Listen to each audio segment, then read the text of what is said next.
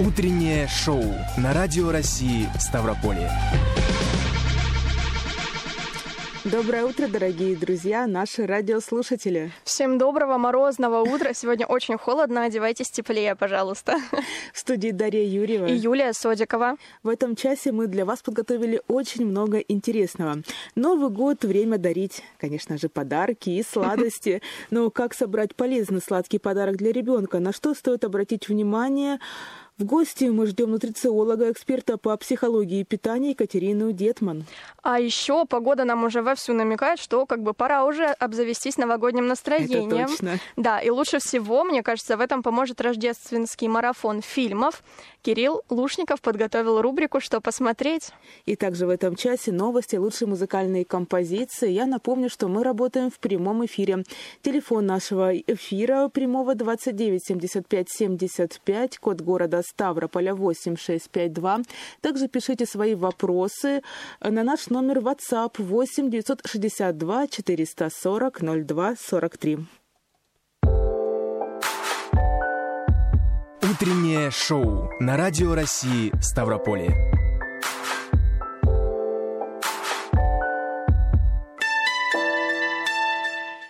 Итак, как мы уже обозначили, Новый год у нас не за горами, он приближается все быстрее и быстрее. И, конечно же, ну, такой традиционный подарок – это сладкий такой мешочек, да. кулечек для ребенка.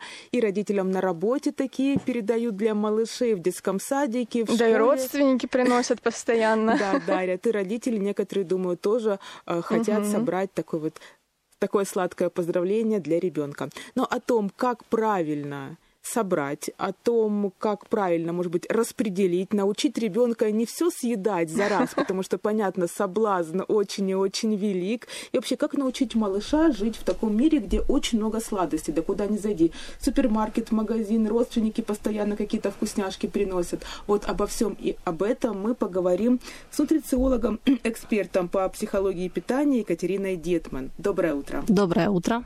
Екатерина, ну первый вопрос, как вы к нам добрались? Отлично Что добралась. там на улицах? Там очень холодно, но ветра нет. Приятное такое морозное утро. Это хорошо. И людей нет в 6 утра. Это да, это вот точно. Это тоже людей хорошо. нет. А, значит, как уже Юля обозначила, будем говорить о сладких подарках. Вообще, какой сладкий подарок он должен быть? Что в нем должно? Какие конфеты, может быть, лучше выбирать? А, У меня на этот э, вопрос есть два ответа. Я могу ответить как нутрициолог и как психолог. Как нутрициолог я бы вам рассказала о том, что действительно сейчас э, с конфетами не так все гладко на рынке. Э, Масло какао давно стали заменять эквивалентами и Которые хороших, подешевле да, наверняка. подешевле, хороших конфет особо не встретишь. Или же они есть, но стоят очень дорого, и, как правило, мы их не часто покупаем. А, Но, с другой стороны, уже как эксперт в психологии питания я могу больше акцент сделать на том, что в любом случае наши дети живут в этом, к сожалению, не идеальном мире, где конфеты имеют не идеальный состав, где подарки хотим или не хотим, вот эти сладкие, они появляются на Новый год. И гораздо эффективнее не запрещать ограничивать ребенка в сладостях, а просто научить его жить в этом мире, где очень много сладкого, как-то правильно выстраивать отношения пищевые с этим сладким. И вот как раз об этом, мне кажется, вот больше стоит сделать упор, чем на том, как выбирать. Конечно, если рассматривать, если вдруг вы собираете подарок именно сами, что зачастую бывает редко, потому что мамы обычно дарят какие-то игрушки, да, но, может быть, кому-то в гости. Можно сделать акцент на покупке, допустим, сладостей с более натуральным составом. Это пастила, зефир, э, казинаки, халва, конфеты на основе халвы. А, Но, тем не менее, тем не менее, Это мы... все сладости, там по-любому есть какие-то Да, да. добавки, ароматизаторы, регуляторы и прочее, прочее. По-любому, это та пища, которая не должна быть базой питания. Ну, Как приятным дополнением к основному рациону. Так вот, чтобы это не стало базовым питанием, как это все с ребенком провести, да, это какие-то беседы, это на своем опыте показывать. Посадить ребенка напротив и сказать, так, вот это тебе на завтрак, вот это на обед, вот это на ужин. Ну, между прочим, э, очень правильно Даша все рассказала. Э, Так и есть. На самом деле э, сейчас очень сильно демонизируется сахар, но по факту дети, в отличие от взрослых, они нуждаются в большем количестве сахара, и то, что они ежедневно едят сладости, это не повод бить тревогу. Э, лучше выстроить вокруг этих сладостей нормальный здоровый mm-hmm. рацион еще дополнительно, чтобы они не оставались базой. И вот все правильно э, Даша заметила, что э, три раза в день mm-hmm. действительно детям можно и нужно давать десерты. Э, как это сделать? вы э, выставляете завтрак, обед и ужин перед ребенком, ну, полноценно, да, как вы обычно едите, там, каша, не знаю, хлеб с маслом, бутерброд Супы. какой-то, да, и добавляете десерт, причем десерт нужно добавлять не вместо, а, а именно вместе, вернее, не после, а именно вместе. То есть вы поставили тарелку каши с утра, э, хлеб с маслом, например, и добавили сюда же конфеты, положили угу. порционно. Вот опять же эти подарки, да, как не коробку вы выставили, высыпали. Ну, можете высыпать, вот там пару конфет выбери. А, и ребенок ест эту еду свою и сладости тоже ест. То есть он должен понимать, что сладкое это не какая-то отдельная еда, запретная еда. Это просто еда. И то же самое вы делаете на обед и на ужин. А, но дети, как правило, не едят именно три раза в день, они, им свойственно кусочничать, что для них является ну, нормальным, угу. нормальной историей. Поэтому перекусы вы делаете без сладкого. А только полноценные приемы пищи тогда да. с десертом. Дополняйте а десертом. вот эта вот история, пока не съешь суп, никакой конфеты Да-да-да. не получишь. И сидишь на нее, смотри ну, да, к сожалению, э, так воспитывали нас, и mm-hmm. мы волей-неволей так воспитываем своих детей.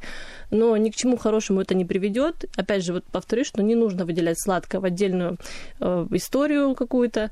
Э, и очень может быть, что первое время, когда вы будете поступать именно так, выставлять еду и плюс сладкое, ребенок будет хватать эти конфеты, потому что он не привык. Он знает, что это что-то прячется, это выдается потом, и он боится, что это у него отнимут. Ну, запретный плод сладок. Да. Но чтобы избавиться от этой истории, что это запретный э, плод, нам просто нужно собрать силу воли в кулак, и вот ребенок тянется за сладким, а вы вот глазом не моргнете. Я ничего не вижу. Да, вот я он съел эту конфету. И пусть он даже съест эту конфету вначале, а потом будет есть кашу. И даже может быть такая ситуация, что он съест конфету и скажет, а кашу есть не хочу. Но идет обед, вы делаете все то же самое, и в конце концов через пару дней вы замечаете, что ребенок перестает хватать сладкое, потому что он привык, что в любом случае десерт у него появится три раза в день. И не нужно паниковать, не нужно его хватать. И, конечно, mm-hmm. ему надоест есть только mm-hmm. одни конфеты. Да, Он все равно сам захочет есть. так день-два и будет mm-hmm. ходить голодным. Да, это просто нужно mm-hmm. пережить. Вот если вы решили выстраивать такое здоровое, нормальное пищевое поведение, отношения со сладким, ну, просто вам недельку нужно пережить. пережить, себя держать в руках и не подавать виду, что вам что-то не нравится. Допустим, ребенок поел кашу или суп, или то, что ему поставили родители на обед. Говорит, мам, пап, я пока не хочу, я наелся, я могу эти конфеты там съесть через час. Да, ну, это, конечно. это его конфеты, он да. может распределиться ими, как вот он посчитает нужным. Да, это касается и всей еды.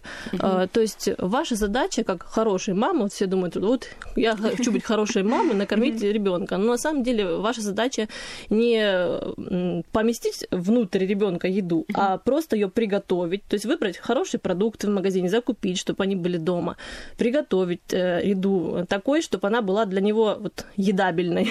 Такое слово есть не существует, но оно очень хорошо определяет, э, что я хочу сказать. То есть э, мясо удобное жевать, да, вот мягкое, какие-то там э, вещи, которые любит ребенок. Все это выставить перед ним на стол, а уже что будет ребенок есть, он решает сам на самом деле.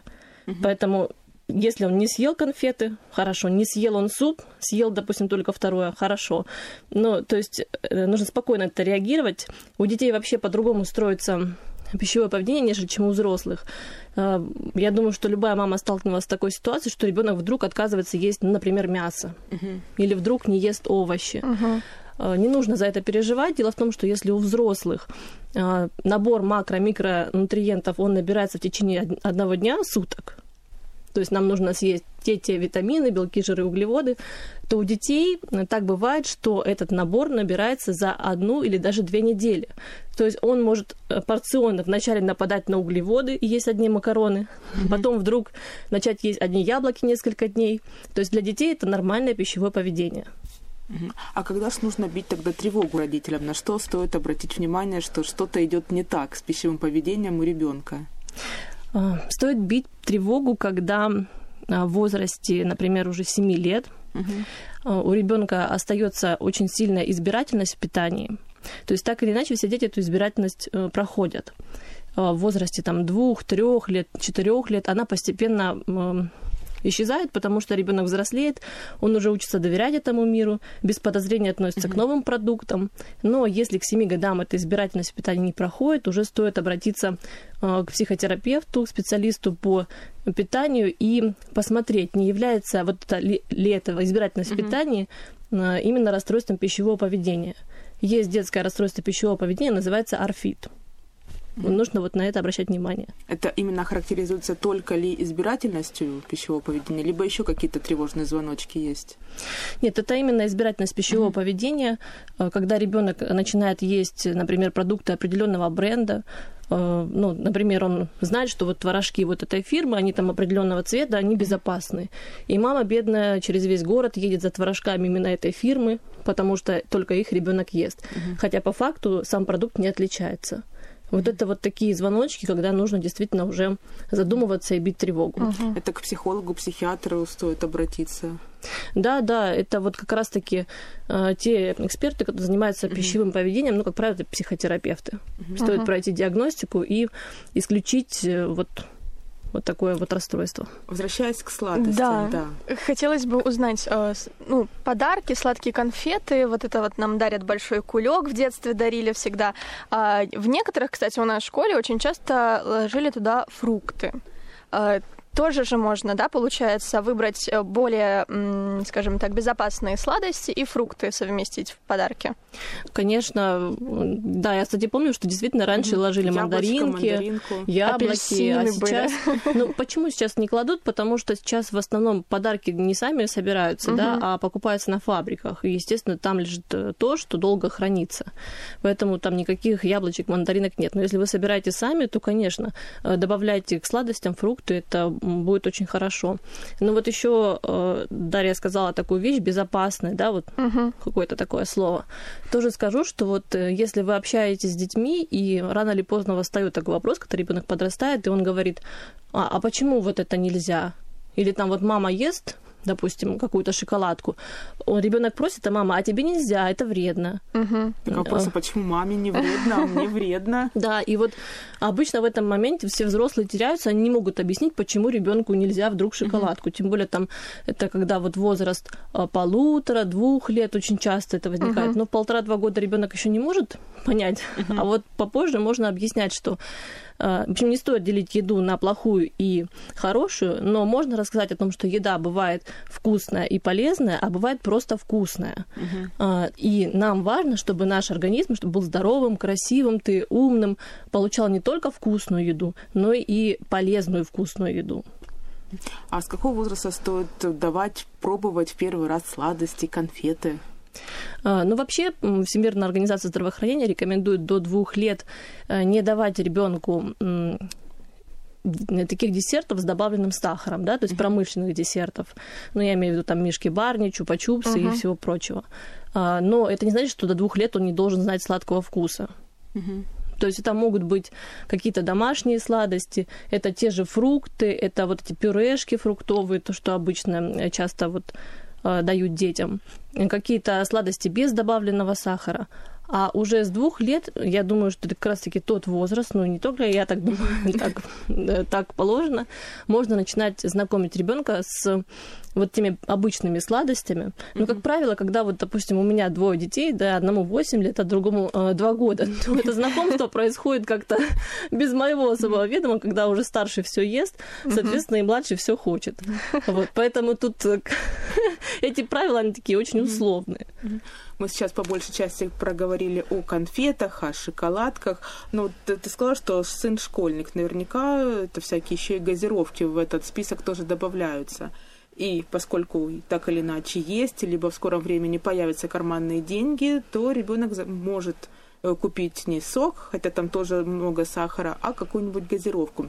А, так вот, сейчас в некоторые газированные напитки добавляется не сахар, а сахарозаменитель. Есть ли какие-то исследования вообще о влиянии таких химических соединений сахарозаменителя на организм взрослого ребенка, либо не стоит разделять взрослых детей? Угу. Э, ну, вообще, сама эта история, то, что ребенок взрослеет, у него появляются карманные деньги, mm-hmm. он уже сам распоряжается ими, как их тратить, она неизбежно наступает и приходит в каждую семью. А, если ребенок все это время жил э, под запретом сладостей, mm-hmm. под запретом вообще вот всяких снеков, то естественно и логично, что выйдя на улицу, нач- начав гулять самостоятельно, имея карманные деньги, он побежит скупать все в магазинах. Uh-huh. Вот. Поэтому к этому возрасту обычно этот возраст начинается с первого класса, с семи, там, может быть, со второго класса, с восьми лет. Нужно просто грамотно подготовиться. Uh-huh. Вот то, что я и говорила, не демонизировать продукты, а просто объяснять и вводить э, в определенных порциях в еду ребенка. Но опять же, не обязательно вводить все. Вот, например, э, в нашей семье не принято пить газированные напитки, но мы их просто не любим. А, но мы никогда не запрещали, допустим, старшему сыну их пить. Но по факту он вырос э, в ситуации, когда он с ними не знаком, и пару раз попробовав, они mm-hmm. ему тоже не понравились. Вот, тоже ну, как бы питание семьи, оно все равно формирует дальнейшее питание ребенка. А, была такая ситуация, что когда он вышел на улицу, он начал пробовать чипсы покупать, допустим, какие-то снеки, да. И ну что, ну вначале меня ёкнуло, думаю, как же так? А потом я вспомнила, что нужно спокойно на это реагировать. Он буквально недели две что-то там побаловался, побаловался, покупал, а потом все у него интерес прошел. Его сверстники так и бегают, потому что родители их ругают за эти снеки, говорят, что это нельзя, нельзя, это вредно. Естественно, они все больше и больше хотят, потому что дома они никогда их не увидят. А я даже тогда специально начала покупать чипсы домой периодически в таком легальном режиме и смотрю, что, ну, в принципе, у него интерес особо подугас. То же самое с газированными напитками происходит. По поводу э, заменителей сахара, ну, как правило, э, по сути, они не играют никакой роли. Вообще заменители сахара, они придуманы для людей, страдающих сахарным диабетом. Почему вдруг обычные здоровые люди начали употреблять заменители сахара? Там калорий меньше, это прям на упаковке написано.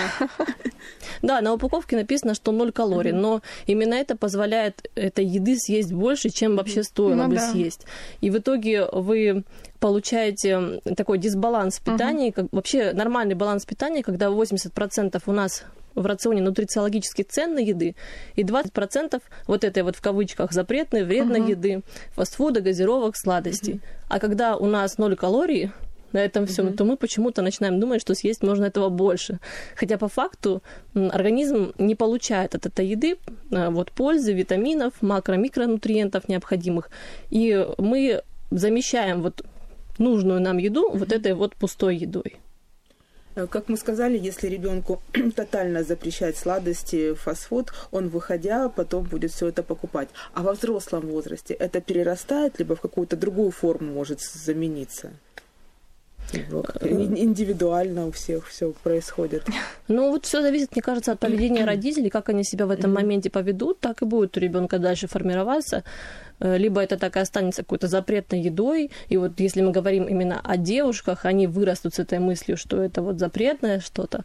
И, естественно, они и во взрослой жизни будут больше к этому тянуться mm-hmm. и передадут это пищевое поведение дальше своим детям то вряд ли это перерастется, если только не придет какое-то вот собственное осознание. Mm-hmm. Вот, ну, у меня тоже был такой период, когда очень сильно хотелось вот этого вот всего запретного, в кавычках.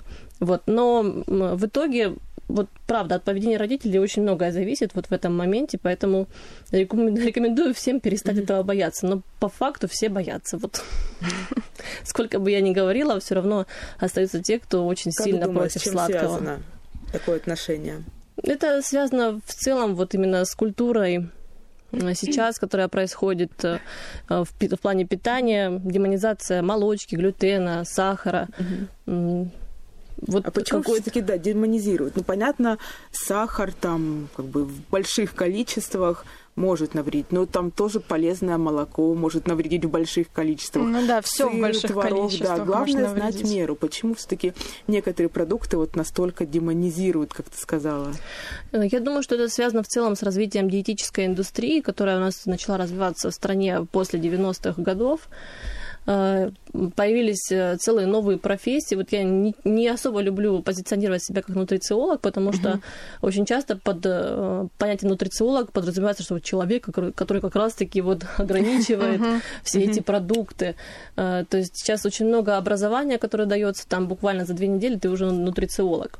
Вот. И действительно очень большой пласт появился вот этих курсов, то есть вседоступность информации, люди стали много знать, много читать, и очень трудно фильтровать mm-hmm. эту информацию. Вот зайти в тот же Инстаграм, э, где я также веду свою страницу, и просто можно такой поток информации mm-hmm. получить, и очень сложно людям простым в этом разобраться. А нам свойственно все принимать на себя, бояться всего нового, принимать всю новую информацию. Я думаю, что вот это вот последствия такого века открытой mm-hmm. информации. Ну да, и такой век открытой информации, он породил еще другую проблему, что в основном девушки, да, они боятся съесть буквально одну, там, две лишних калории, что появилось очень много mm, приложений, да. которые буквально там до сотой считают, что ты там съел, в какое время, Вообще, и как это может этого отразиться? расстройство пищевого поведения появляется Мне кажется, очень... это уже расстройство какое-то, но, но ненормально все до последней ну, конечно, да. считать. Да, это есть как раз-таки симптомы расстройства пищевого поведения. Э, популярное сейчас новое расстройство, которое еще не вошло в официальную классификацию, но все вот специалисты предполагают, что оно войдет в официальную классификацию в ближайшие годы. Это орторексия, как раз-таки вот этот вот страх, э, страх определенных продуктов, боязнь, что тебя вот отравят, э, глютен mm-hmm. плохо, молочка тоже зло, сахар э, вообще нужно избегать. И в итоге, да, вот э, формируется такое ограничительное поведение, и самое страшное, когда дети растут в семье, где есть вот такое вот ограничительное mm-hmm. поведение, потому что, естественно, дети всегда, э, безусловно, доверяют родителям, родительскому выбору, и проблема в том, что когда дети вырастают, и в итоге они же не живут в мире, где нет молочки, mm-hmm. сахара и глютена, они попадают в обычную школу, в обычные коллективы детские, видят, что дети все это едят, и становится вопрос, почему? Угу. Почему они едят, а мы не едим? И тогда часто родители начинают объяснять, что вот там вот глупые родители. Они просто не знают ничего о правильном питании, а мы вот знаем. И ребенок начинает настраиваться враждебно вообще к этому миру. То есть формируется mm-hmm. то же самое пищевое поведение, что этот мир хочет меня отравить. Но оно навязывается просто нам. Да, да, к сожалению. А, очень популярно, ну, не, популярно не, нельзя, наверное, сказать, а распространенная как раз-таки болезнь, вот расстройство пищевого поведения. А, как с этим бороться? Тоже к специалисту, к психологу? Да, и как понять, да. потому что мне кажется, когда девушка ну, живет в каком-то своем мире, вакуум нее, такой да, создается, да. каждое утро взвешиваться. Каждое утро я встаю на весы. граммов, да считать все угу. там, по калориям, есть маленькими порциями, там не доедать каких-то продуктов. Но она думает, что так правильно. Вот можно ли ей как-то ну, помочь, либо это какое-то угу. влияние извне должно быть? Но пока человек сам не захочет, ему невозможно помочь. Есть э, несколько стадий прохождения расстройства пищевого поведения. И первая стадия это когда РПП это мой друг и верный спутник, и человек на этом этапе, как раз вот как э, ты рассказала, он ничего не подозревает, он просто взвешивается по утрам, он просто ничего не ест и считает это нормой. Если не нормой для всех, то нормой для него самого. Э, но дальше идет вторая стадия, когда человек уже начинает читать какую-то информацию, впервые слышит, допустим, про РБП и думает, хм, интересно. Mm-hmm. То есть он уже начинает задумываться, он на этой стадии он просто готов воспринимать информацию, но меняться еще не готов. Есть третья стадия, это уже принятие решений, когда ты осознаешь, что действительно тебе РПП начинает мешать, то есть пока человек сам не осознает этого, ничего mm-hmm. мы не сделаем. И он уже готов не только принимать информацию, но и совершать какие-то действия.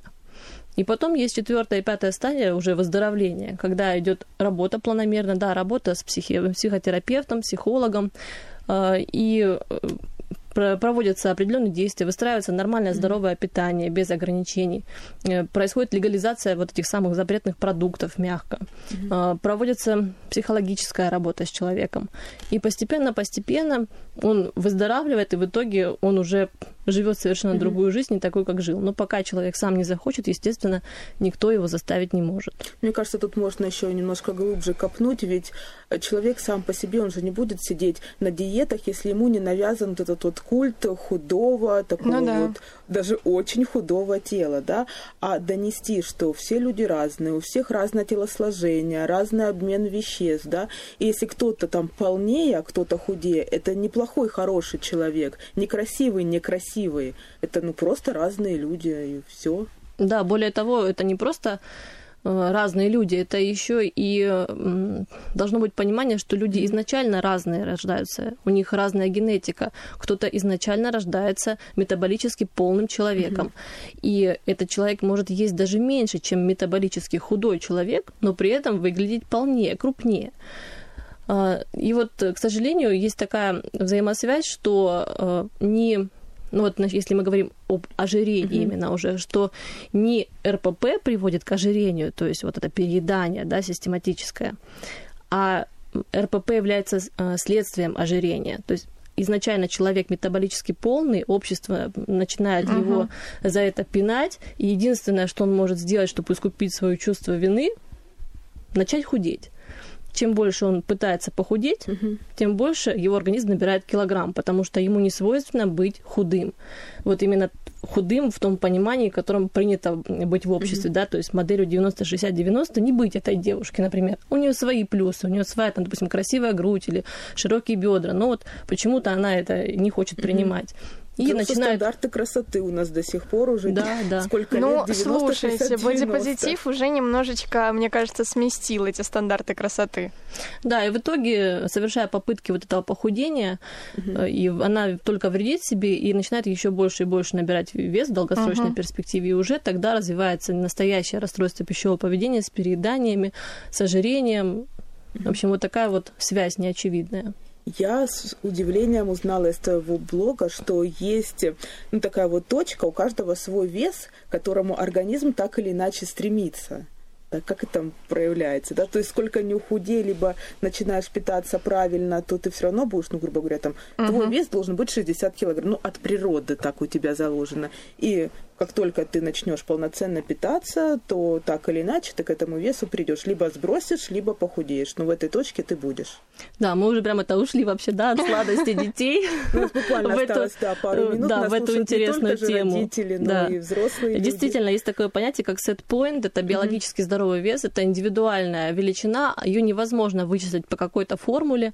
А, она не совпадает с индексом массы тела. То есть, если индекс массы тела нам говорит, что с 25 это уже избыточный вес, то понятие set point распространяется так, что вот до 30 и МТ-30 э, еще может быть здоровый для конкретного mm-hmm. человека вес. Хотя по медицинским стандартам он будет как бы излишним. Э, действительно, величина у всех разная. Эта величина может э, меняться в течение жизни. На нее влияет беременность, роды. За каждого ребенка прибавляется 1-3 килограмма к этому сетпоинту. И влияют вот такие вот опыты экстремального похудения, когда человек пытается из своего здорового тела mm-hmm. прийти вот в это идеальное тело, если, допустим, ему это не свойственно, и снижает массу тела более чем на 10% от своего веса. И тогда организм, естественно, возвращает все эти килограммы обратно и еще к сетпоинту добавляет там пятерочку сверху. Ну, на всякий случай, чтобы он это, если похудеет, то не так критически. Да, да, именно так. То есть на всякий случай, что еще взбредет моему хозяину в голову, я лучше накину сверху. И вот так вот как раз мы и вредим сами себе, пытаясь быть не теми, кем мы есть, да, вот именно в физиологичном плане. Предлагаю подвести итог по сладостям, потому что мы, правда, как-то ушли. А, итак, детям не, не надо запрещать сладости, просто нужно внимательно следить, чтобы они не, перед, не переедали. И новогодние подарки лучше собирать самому, чтобы убедиться, что это полезно, правильно? Лучше, да, но если mm-hmm. они не собраны сами, если у вас mm-hmm. ваш дом атаковали новогодние сундучки, что вы mm-hmm. делаете? Вы делаете э, так, вы берете порционно три раза в день, э, вы даете ребенку эти сладости угу. к основным приемам пищи, к завтраку, обеду, к ужину. А вот, кстати, ребенок из сундучка, там же много конфет, а еще несколько сундучков, то Воровать будет? Да, нет, не про это, я про хороших детей. То количество сладостей же увеличится. Ребенок сам может там сказать, или мама скажет, выбери, пожалуйста, две конфеты. Да, да. Да, чтобы Да, вот сам, мама не, так не мама, говорит. чтобы вы- выдавала то, что ей покажется Да, вкусным, конечно. а ребенок.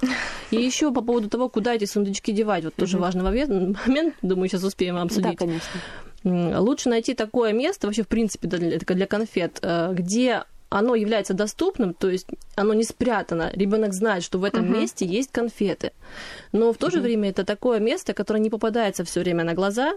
Э, Это не ваза с конфетами на столе, потому что э, ваза с конфетами на столе провоцирует это экстернальное переедание. Это когда вот э, если вижу еду, сразу хочу ее съесть. Поэтому конфеты должны быть убраны, но доступны нельзя ни в коем случае их прятать. Но это мы уже говорим э, для детей, которые, ну, в принципе, более-менее нормально к конфетам относятся. В таком случае они даже и самостоятельно могут брать, потому что они обычно уже больше не берут. Вот, допустим, мой сын, ну, он так где-то и три раза в день лазит в этот сундучок. Поел, полез. Но если у ребенка есть проблемы, то вы контролируете этот процесс, то есть вместе, да, берете, открываете, но все равно, тем не менее, этот сундук никуда не прятать, чтобы ребенок знал, где он есть. Спасибо большое. Очень много интересного. Не только детей обсудили, но и взрослых.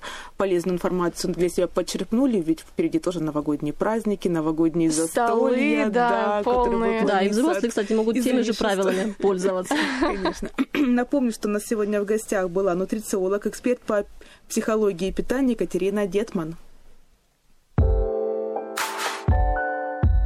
Утреннее шоу на Радио России Ставрополье.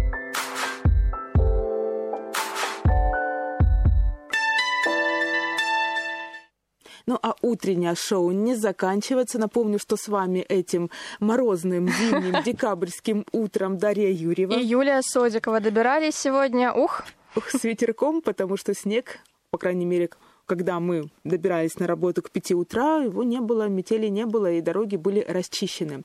Кстати, да, что у тебя с новогодним настроением? а я вот уже третью часть Гарри Поттера посмотрела, и у меня это такая традиция поднимает мне это новогоднее настроение очень сильно, кстати говоря. А у тебя? Я, я люблю обычно что? Я пересматриваю «Один дома» и, конечно же, советские фильмы, да, новогодние. И в большинстве случаев все что смотрят? Это э, с легким паром, а я люблю фильм «Карнавал». Мне кажется, каким-то вот очень волшебным, таким и с юмором, с определенным. А как же Иван Денис э, меняет профессию, Иван Васильевич? Ну, кстати, нет. Мне, он, конечно, новогодний, но нет. Я могу его смотреть в любой другой месяц. Да, вот именно с Новым годом почему-то именно только фильм «Карнавал» у меня ассоциируется. Ну, в общем, мы такие рекомендации свои сказали, если так можно сказать. А Кирилл Лушников подготовил целый марафон для наших слушателей, э, что можно посмотреть, чтобы обзавестись этим новогодним настроением. Так что слушаем сейчас советы от Кирилла. Что посмотреть? Новогодние праздники приближаются, а значит пора участвовать в киномарафоне. Каждый день по рождественскому фильму. Удача нам улыбается, ведь на больших экранах реальная любовь. Ретроспекция фильма 2003 года. Любовь незабываемая, недосягаемая, вызывающая сожаление экстатическая. Неожиданная и нежеланная, неудобная и необъяснимая, изящная, но неравная.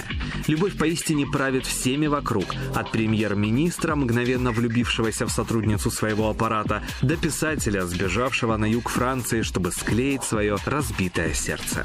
Невероятный актерский ансамбль. Здесь и Хью Грант, Билл Най, Лиам Нисон, Эмма Томпсон, Кира Найтли, Колин Фёрд, Алан Рикман и многие другие. Это классика на все времена. Ничего не попишешь. Но зато посмотришь. Пройдемся по новогодним фильмам еще на экранах кинолента с Нилом Патриком Харрисом в главной роли. Называется «Восьмибитное Рождество». В конце 80-х для американских подростков не было подарка ценнее, чем Nintendo. В канун Рождества юный Джек и его друзья проворачивают целую операцию, чтобы заполучить заветную приставку. Смутное обаяние Nintendo, знакомого российским детям 90-х под видом Дэнди, и дух семейных комедий Джона Хьюза невольно заставляют укрыться теплым пледом и выпить какао с имбирным печеньем. Если хочется остаться дома, то компанию вам составит кинолента «Кода». Легендарные Патрик Стюарт и Кэти Холмс в драматическом фильме о дружбе между известным пианистом и музыкальным критиком. Легкий, ненавязчивый, нарочито спокойный фильм о поиске истинного вдохновения и важности творческих решений. Очаровательные актерские работы, потрясающая музыкальная составляющая и запоминающееся послевкусие. Это кино «Лучшее вино этого уикенда». Хотите посмотреть фильм со второй половинкой? Тогда для вас «Вкус жизни». Драматическая история об истинной любви. По сюжету Мэгги и Карстен мечтают, чтобы их ресторан получил самую престижную награду – звезду Мишлен. Однажды Мэгги находит в ресторане анонимную записку, адресованную Карстену. В ней говорится, что она изменяет мужу.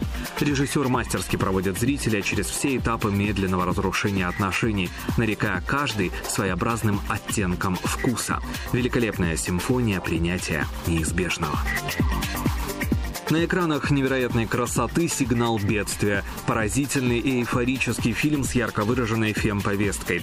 По сюжету главная героиня однажды переносится в другую реальность. На острове девушки, подобно русалкам, посылают сигналы бедствия, обрекая несчастных моряков на погибель. Стильный, хулиганский, глубокомысленный и очаровательный. Этот фильм захватывает с первых минут и не отпускает до финала. С вами был Кирилл Лушников, и теперь вы точно знаете, что посмотреть. Что посмотреть?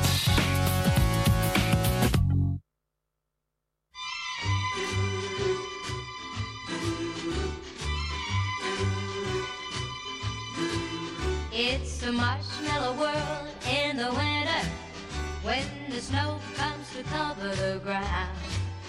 It's the time for play. It's a whipped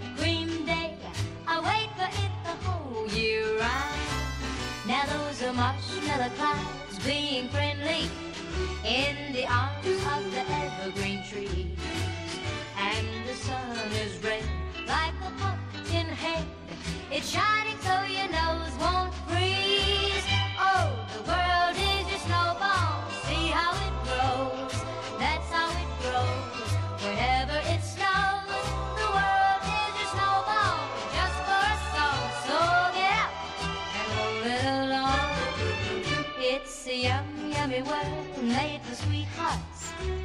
A walk with your favorite guy.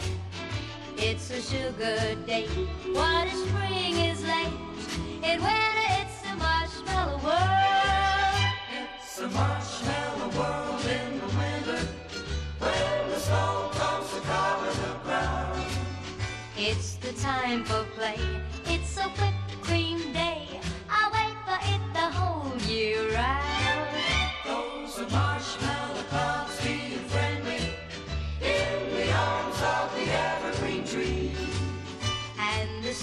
is red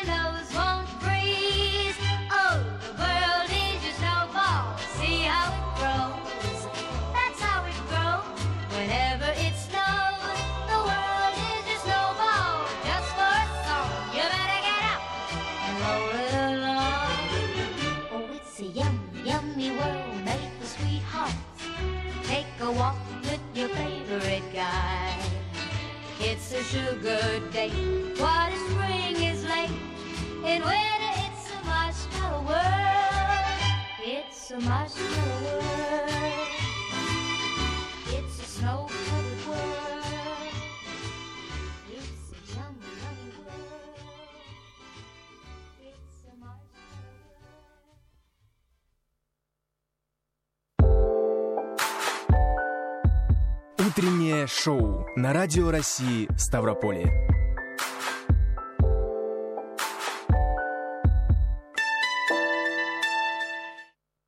Ну что ж, это было утреннее шоу на Радио России Ставрополье. В студии работали сегодня Юлия Содикова. И Дарья Юрьева. Э, Мы с вами прощаемся, но ненадолго. Совсем ненадолго. Совсем ненадолго. В 11.10 программа «Говорим сегодня». В гости мы ждем директора Ставропольского регионального ресурсного центра Нину Ефремову и президента Ассоциации выпускников президентской программы «Ставропольский союз менеджеров» Ирину Зайцеву. Говорить мы будем о подготовке управленческих кадров для Ставрополя и на Ставрополе по президентской программе. Если вдруг у вас уже возникли вопросы, вы можете нам их писать на наш номер WhatsApp 8 962 440 02 43, либо звонить во время прямого эфира по нашему номеру 29 75 75. Кроме тому, того, мы вам напоминаем, что у нас есть социальные сети. Это группа ВКонтакте «Радио России Ставрополье», Инстаграм с «Radio Russia» и Телеграм-канал «Радио Став». Обязательно подписывайтесь, следите за нашими эфирами, там все анонсы. Угу. Ну, в принципе, В принципе. теперь все. Теперь все. Утреннее шоу заканчивается. Дальше у нас новости гарнизона от С Павла Кудрявцева. Новости гарнизона. У микрофона Павел Кудрявцев. Здравствуйте. Минометное подразделение горного соединения 49-й общевойсковой армии Южного военного округа приступили к отработке скоростной стрельбы на высокогорном полигоне в Карачаево-Черкесии. Стрельбы проводятся по целям, находящимся за горными склонами. Расчетам необходимо поразить из миномета в сане до 100 целей, имитирующих легкобронированную технику, живую силу и огневые точки условного противника. Боевым стрельбам предшествовали тренировки, в ходе которых личный состав отработал около 20 нормативов по специальной подготовке, в том числе приведение миномета к бою, в походное положение, определение установок для стрельбы и смена огневой позиции. На общевойсковом полигоне «Прудбой» подразделения ствольной и реактивной артиллерии мотострелкового соединения впервые в зимнем периоде обучения выполнили боевые стрельбы. Это заключительный этап слаживания расчетов. В ходе полевых занятий военнослужащие выполнили нормативы по развертыванию орудий и занятию огневых позиций, инженерному оборудованию и маскировке, разведке целей и решению задач по управлению огнем. На этапе боевых стрельб расчета 120 миллиметровых самоходных артиллерийских орудий «Хоста» поразили мишени, имитирующие танки и группы наступающей пехоты условного противника на дальностях прямого выстрела от 800 до 1100 метров. Стрельбы выполнялись по групповым и одиночным целям, как одним орудием, так и в составе огневого взвода и батареи расчета самоходных артиллерийских гаубиц МСТА-С и реактивной артиллерии Торнадо-Г уничтожили более 200 замаскированных целей на дистанциях от 3 до 14 километров. Огнем установок были уничтожены места скопления техники и командные пункты условного противника. В соединениях и воинских частях Черноморского флота, а также в армейском корпусе Южного военного округа, дислоцированном в Крыму, состоялись тренировки с дежурными подразделениями по отражению нападения диверсионных разведывательных групп на объекты военной инфраструктуры. Подразделения отработали сбор и прибытие в назначенный район, отражение нападения диверсантов, блокирование их и предотвращение захвата военных объектов. С начала осеннего 2021 года призыва граждан на военную службу более 2000 новобранцев прибыли для прохождения военной службы на корабли и воинские части Черноморского флота. На данный момент общее количество прибывших военнослужащих составляет более 90% от запланированного числа призывников. После прибытия на флот все военнослужащие осеннего призыва прошли подготовительный курс, в ходе которого получили знания и навыки по основным направлениям общевойсковой подготовки. На Черноморском флоте ожидают еще одну группу молодого пополнения, после прибытия которой план призыва будет выполнен в полном объеме. И это все новости гарнизона. До встречи. Новости гарнизона.